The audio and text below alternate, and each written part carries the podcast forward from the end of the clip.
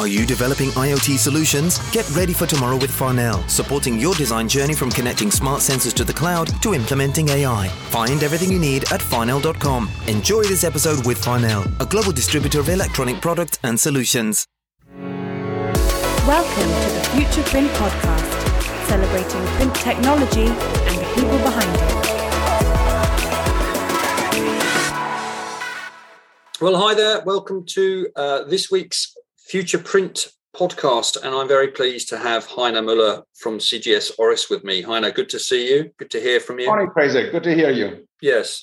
Uh, Heiner at the moment is enjoying a, a short break in the Bavarian Alps, which sounds lovely. Yeah, it's it's you know it's it's nice to be be a, a couple of days away from everything. So uh, yeah, just just for a week and go hiking a little bit up and down the mountains. Beautiful. So yeah, Beautiful. Uh, And, all and the night. weather the weather is okay. The weather's good today. the weather is okay. You know, it changes every every. If you don't like the weather, wait five minutes. That's that's what people uh, say over here. It'll move on. So, CGS Oris, um, I know that you're going to be speaking at uh, the Geneva Summit in a few weeks' time, and you'll be explaining a little bit more about what you're doing. Um, your particular focus, I guess, is you know on uh, particular it's a software for prototyping, particularly in the sort of industrial print segment, isn't it? It's, it's a number of little segments that are in the sort of uh, industrial print area, and you're really focused on those at the moment. Well, um, you know, as you know, our core expertise since many many years, actually decades, has been color management. And uh, about ten years ago, we entered the uh, proofing and prototyping market for packaging. Mhm. And we've also started about three four years ago to incorporate um, a method to add finishing effects to the prints. Mhm. And what we've just seen as of lately that this technology, so not only uh, producing a prototype which is from the, from the color uh, aspect uh, 100% okay or 100% matches the pre- press output, uh, we have also seen that this technology is valid and uh, uh, actually sought after in other markets, like for instance, uh, industrial printing, um, specifically things like home decoration, wallpaper, structures, uh, flooring, Yep. uh, ceramics, and uh, things like this.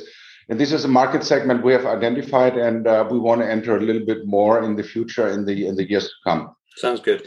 Oh, we'll, we'll dig a bit deeper into that um, analysis in a moment. I just for for the people that are listening, I always like to get a bit of an introduction on the person I'm talking to. So, Heiner, just give me a little bit intro on you, a little bit of a, a kind of explanation, uh, who you are, how long you've been in the industry, what you like doing. Just tell us tell us a little bit about you. So I started basically this industry in 1980 just by pure, pure Oh my chance. goodness! long, long, long, long time ago. There were no Macs, no software, no nothing. Yep. And um, uh, I basically worked for four years for a company called Krause Biagosch, where I was selling step and repeat machines on an international basis. And then uh, eventually I ended up um 1990 with uh, Scitex. And uh, I introduced at that time the Irish, uh, the Iris proofing system, which was probably the first digital proofing system which got acceptance in the market. And uh, after after seven eight years at Scitex, I went into AVT, which is uh, a defect detection system for primarily for packaging applications. Mhm. Uh, so my my core interest always has been sort of color management, proofing, uh, and packaging. Um, I spent uh, also four years at another um, proofing company or proofing software company, and now I'm since uh, 17 years uh, 17 years with CGS Oris uh, where I'm primarily focusing on packaging applications. Mm, mm. Following the success of 2021's virtual Future Print Leader Summit, the event is back for 2022, this time as a two day live and virtual hybrid event. Taking place on the 29th and 30th of June in Geneva, Switzerland, the Leaders Summit will provide a forum for discussions among leaders, inspiring presentations, and opportunities to address the key challenges and opportunities in print, all in the stunning setting of Geneva. To register your interest in the Future Print Leaders Summit, visit futureprint.tech forward slash events. So, Heiner, I'm interested to pick up on you mentioned proofing and, and prototyping, and I, I know that you've been working with Roland DG and more recently with Mutoh. Um, explain a little bit more about that. It's quite interesting from a design point of view. It, it, kind of offers an opportunity to to test things out, particularly in the labels and packaging market. So basically, when we started 10 years ago uh, with the with the development of a system specifically focused of the, uh, on the requirements of packaging, uh, we of course had um, proofing only uh, in our minds. So in other other things, something which is really flat on the table. Uh, which duplicates what you would do in um, in commercial printing, mm-hmm. whereby, of course, the uh, requirements in packaging are much much more higher. You are faced with different print processes. You're uh, you're um, you have to do with different uh, kinds of substrates. Uh, so this is all much more complicated than what you would see in commercial printing. Mm-hmm. And to mm-hmm. make uh, things worse, um, the the aspect also is that you don't really have standards, industrial standards like you have in commercial printing. Sure. Packaging. So very often the proof uh, still follows a specific press mm-hmm. and not uh, the press follows a specific standard. Yeah. What we then also saw is, um, which was uh, sort of to our astonishment, that people are also using these proofs because they're doing it uh, uh, basically on the same inkjet technology. Yeah. They're also turning this into very elaborate uh, prototypes or dummies, yep. packaging dummies. And uh, what you can really see is that you know these dummies are being used from the very early design stage mm. uh, until the very last moment that things actually go on press. Mm. Of course, there's one uh, one other aspect uh, to the whole thing. Uh, you not only have to have to do with something which is flat on the table, but which really is a realistic representation of the finished product. Yeah. So, in other words, uh, there are some people in the market who are really specializing in this. One is, of course, the color management aspect to to match the press. Mm-hmm. But also then you have uh, finishing effects, or you have to, you know, you have to put the whole thing together uh, and make it look like uh, like a real uh, like a real product. Mm-hmm. So just just taking us back to thinking how this can be used from a from an early design point of view. So if you are printing labels for plastic bottles, let's say water bottles, and you just want to test out the label to see what it looks like, to see how it feels, to see how it shrink wraps. You know, it, it, this this digital way of printing using this color management enables you to just short run it, doesn't it? Uh, exactly. Also, you know, you have very often you have the the designer will create variations of the same uh, of the same uh, of the same packaging, and then present this basically to the brand owner, and the brand owner then decides on uh, which uh, which model to actually go for. Hmm. Um, so this is why you have very often uh, variations of the same thing uh, being produced as a prototype. Yeah, and it's not only for you know it's not only for the brand owner. But you have just mentioned uh, short runs, or I would probably call it ultra ultra short runs, hmm. which are being used in TV spots, which are being used on exhibitions yeah, uh, which are actually being used uh, put onto uh, onto the shelf for uh, for for test purchasing. Yeah, yeah, understand. Or you know, or promotions, short run promotions, uh, where you might mix the messages on there, or you you know, lots of different ways it can be used. I, I get that. And you mentioned it as you as you said it earlier that Roland DG with the kind of original um, company you're working with, you're now working with Mutoh on this, aren't you? So it's basically uh, two systems uh, which are independent on each other. So um, Roland is very much still uh, for for many market segments uh, the, uh, the, the hardware of choice, I'd say. Mm-hmm. Uh, but keep in mind, you know, when you talk about packaging, you know, there are some basic requirements. of course, one is color space because you are faced with numerous brand or spot colors. Um, the, the, the other aspect is the printer needs to print white. Both printers are printing white.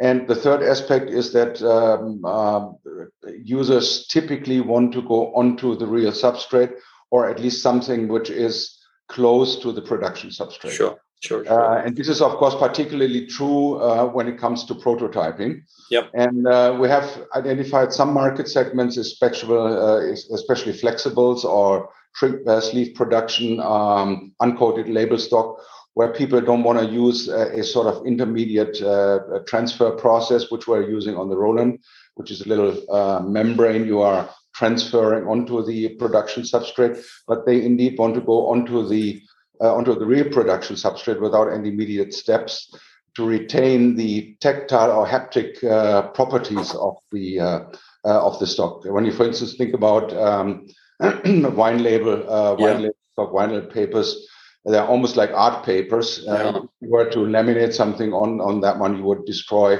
the look and feel of the uh, of the label. And this is the reason why we actually teamed up with Mutoh. Um, as of lately, um, we have developed with Mutoh a specific uh, called resin ink, mm-hmm.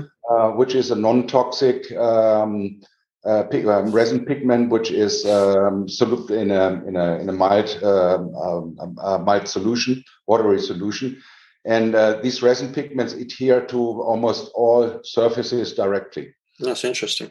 So you could also print on very, very thin stock, like uh, 10 micron flexibles, this sort of thing, you would never be able to do uh, with an intermediate uh, transfer film. Yeah, interesting. Interesting. You started to mention um, haptics there. I know it's one of the things that uh, you're very interested in in the color management system supports that. In fact, going, I, I heard you mention earlier that you worked for Scodix uh, years ago, and they they're one of those companies that you know talk about kind of finishing and surfaces and creating kind of haptics. So so it's obviously in your in your DNA that you like the idea of the haptic effect. It was uh, it was actually uh, it was actually Fraser. It was actually Scitex, not oh, Scitex was it? Oh, sorry. Uh, don't don't worry about it. I'm very very much familiar, of course, with Scodix, hmm. and um, you know this is this this proves the point. You know that uh, people not only want um, want uh, a good packaging, they also want to add finishing effects of all kinds. Yeah. Uh, whether it's being embossing, partial varnish. Um, what people like very much lately is uh, is matte finishings uh, or some you know sort of cold foil embellishments. And of course, if that is missing on a proof or a prototype, uh, it's only 50% of what the real product's going to be like. Sure. Um, this is why we are also looking in um, in being able to add these effects. Uh, for this, we're using actually a UV technology, um, which uh, is actually capable of creating uh, matte varnishes, gloss varnishes, and also can mimic uh, embossing effects by adding by several layers um, uh, of the uh, of the clear varnish onto the substrate. Excellent. And of course, uh, when you have that, when you have that, uh, the one of the most important things it uh, is that the um, that the finishing effects is absolutely in register with the mm. original print. And uh, we actually have um, have created a, a punching system or register system, which is in between both printers, to be able to exactly uh, add the finishing to the previously printed uh, proof or prototype. Mm, excellent. A couple of uh, thoughts I've just had. Um, one of the themes that um, we are focusing on uh, in Geneva is is obviously kind of innovation and ideas that are slightly different that maybe haven't been heard before. At CGS, what would you say is your your kind of true innovation for this year? What's your kind of thing that you've done that's very different that know that maybe people don't know about? What have you got deep down in there that uh, that you can tell us about?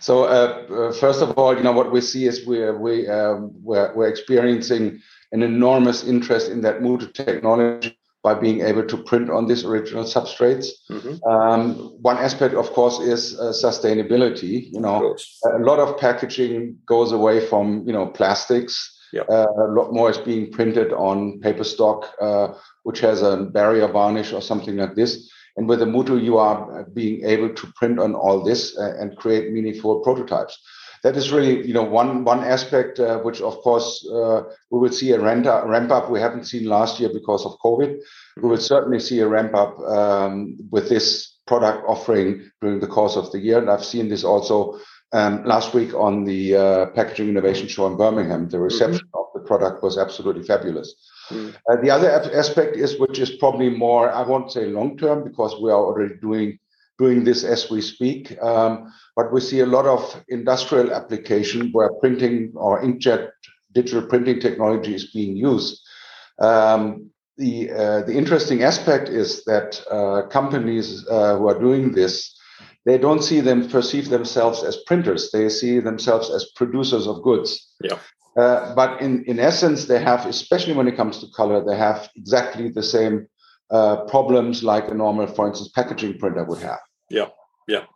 No, I think you're right. Actually, that's really interesting. Producer of goods rather than printers.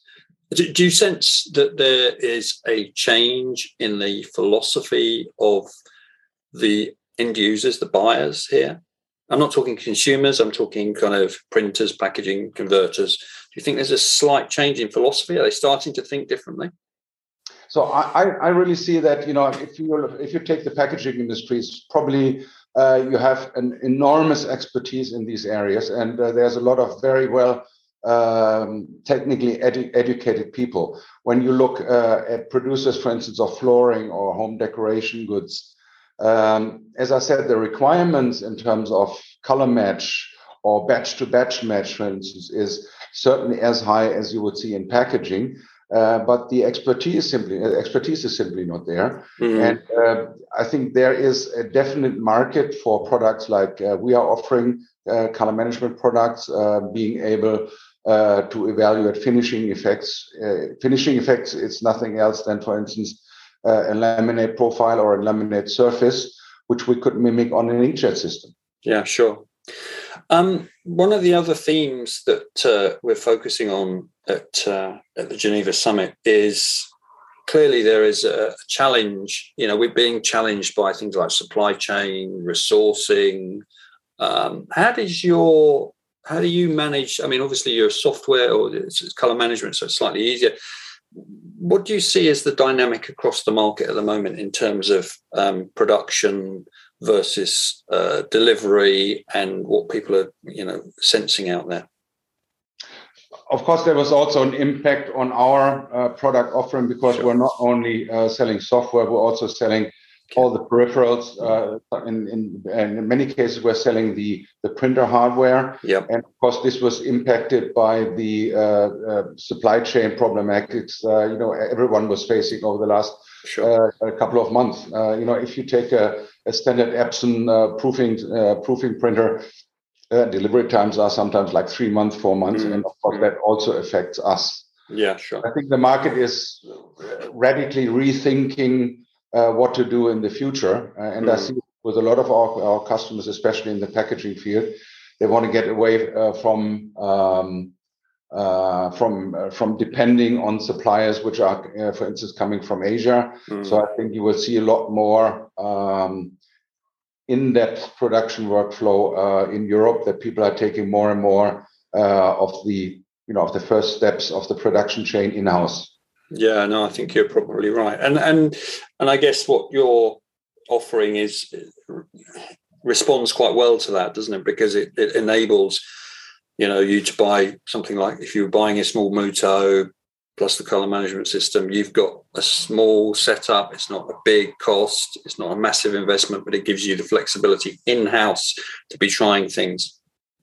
Yeah, this is uh, this is also something when you talk about, for instance, about the uh, approval chain management. Uh, mm. You know, in the past, people were sending one proof of, let's say, to an uh, to a brand owner, and then uh, six or seven people in the boardroom would look at it and decide, you know, that's uh, that's the final design to go for.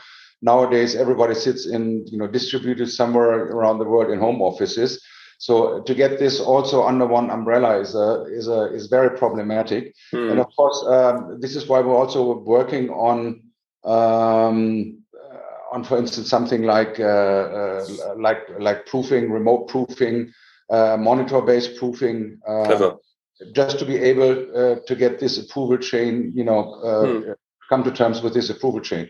Kind of, how would that work? Would you would you have, let's say, I'm in London, you're in Munich, someone else is in New York. How would you how would you do that? Would you would we each have a small printer using the same system and then integrate it? So all of our software is actually web-based. Um, right, okay. So no matter where you are, as long as you are connected to the internet and maybe have a VPN connection, something like this, Brilliant. You can access the, software from anywhere else in the world. Yeah. And of course, uh, you know nowadays as the printer hardware becomes very inexpensive, uh, it is a very valid uh, solution to put a printer somewhere in an office uh, and being able to churn out proofs which are actually being you know started, let's say, from from Europe and the printer is in America. Yeah. Um, we're also uh, very much looking into monitor-based proofing, um, you know, which would basically take away some of the first steps uh, in the in the design phase. Yeah. So uh, you continuing to think as you go, you know, kind of new innovations coming from the business because actually things are changing, always changing, aren't they?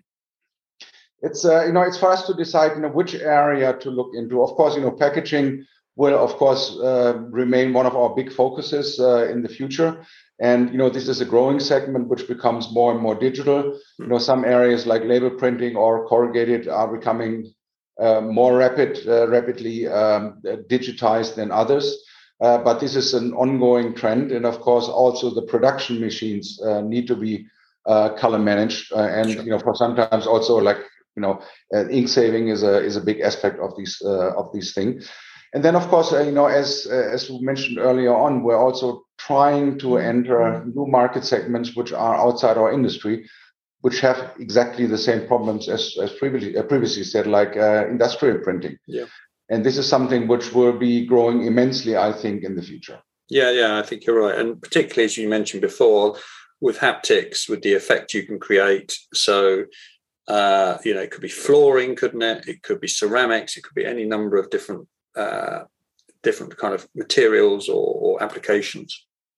Uh, there's actually also new um, new data formats coming onto the market, like for instance, BigTIFF, mm-hmm. uh, which uh, is being created out of 3D scanners, which create really uh, a topographic profile of your final product. Mm-hmm. Uh, and these, for instance, BigTIFF formats we can use directly, or we can process directly in our application. Then, for instance, send it to a UV inkjet printer, which would then, in one process, create this. Um, tactic, uh, tactile or haptic proof.